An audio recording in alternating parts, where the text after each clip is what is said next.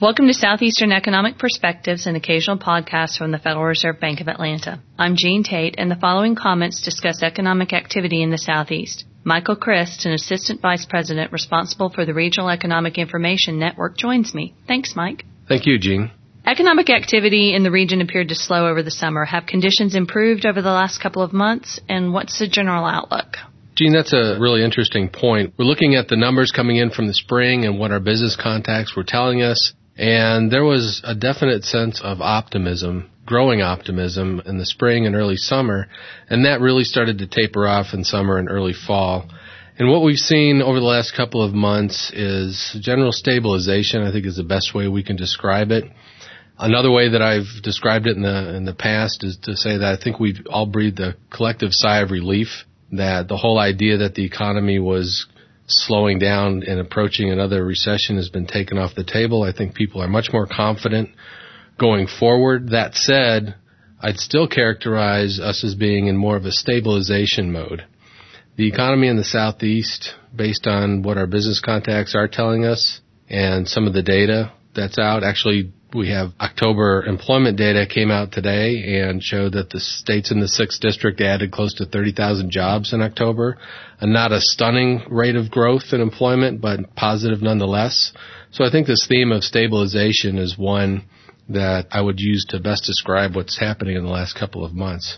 Going forward, I think this is the theme that we're likely to see moving into two thousand eleven. Slow growth, continued stabilization in some of the areas of the economy in the region that have been quite weak, construction and manufacturing, for example, but slow growth in such sectors as leisure and hospitality and business services. We expect that to continue going forward. Well, going back to the employment numbers, when you mentioned the slow growth and other employment indicators, can you talk a little bit about what the outlook is for the employment growth? Are there any specific sectors that are, are looking better than others? Healthcare, definitely. When we look back at the recession, healthcare services was one area of the economy in the Southeast and the, the country as a whole that didn't lose any jobs. They kept right on growing. As a matter of fact, if you go back to the point when the national recession began in December of two thousand seven, healthcare jobs in the Southeast have grown by close to twelve percent since December of two thousand seven. And there's really no other sector that even comes close as far as that goes. Leisure and hospitality has been one of the brighter spots over the last several months. Despite the oil spill in the Gulf of Mexico, we have seen some tourism-related employment increase close to two percent. In the Southeast over the last several months. Business services, professional business services have increased about two percent. And actually retail spending and logistics are a couple other areas of the economy that are doing a little bit better. So let's talk a little bit about housing and construction. Nationally, construction is kind of lagging still. Is that the case in the Southeast as well? Unfortunately, yes. We just conducted our, our latest survey of home builders and realtors throughout the Southeast, and they're telling us once again that they're seeing a deceleration in already very low sales activity. There's very little new construction that's underway.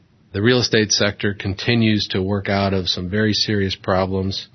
And that's, of course, spilled over into the financial services as well. We talked a, a minute ago about employment. Financial services employment is down in the Southeast over thirteen percent over the last couple of years. And other sectors of the economy are starting to add jobs very slowly, but financial services is one that hasn't stopped declining as far as job losses go. But the broader message with regard to real estate is that we are seeing ongoing weakness in sales and construction on the residential side and also on the commercial side, some very soft markets there as well, some very high vacancy rates and low levels of construction and commercial. Another indicator that people often look at are holiday sales, and as we come up on the holiday season, can you give an outlook for retail sales? Are consumers expected to be as cautious as they were last year? I think cautiousness is one of those themes that we keep on coming back to, and that's probably what we're going to see over the holidays. That said, when we compare spending expectations to very low levels in two thousand eight, two thousand nine, two thousand ten is expected to be above those those very low levels of activity. Our retailers that we talk to in the Southeast are modestly optimistic with regard to holiday sales. The National Retail Federation does an annual holiday sales expectation report, and they're predicting that holiday sales will be up about two, two and a half percent this year over some very low levels last year.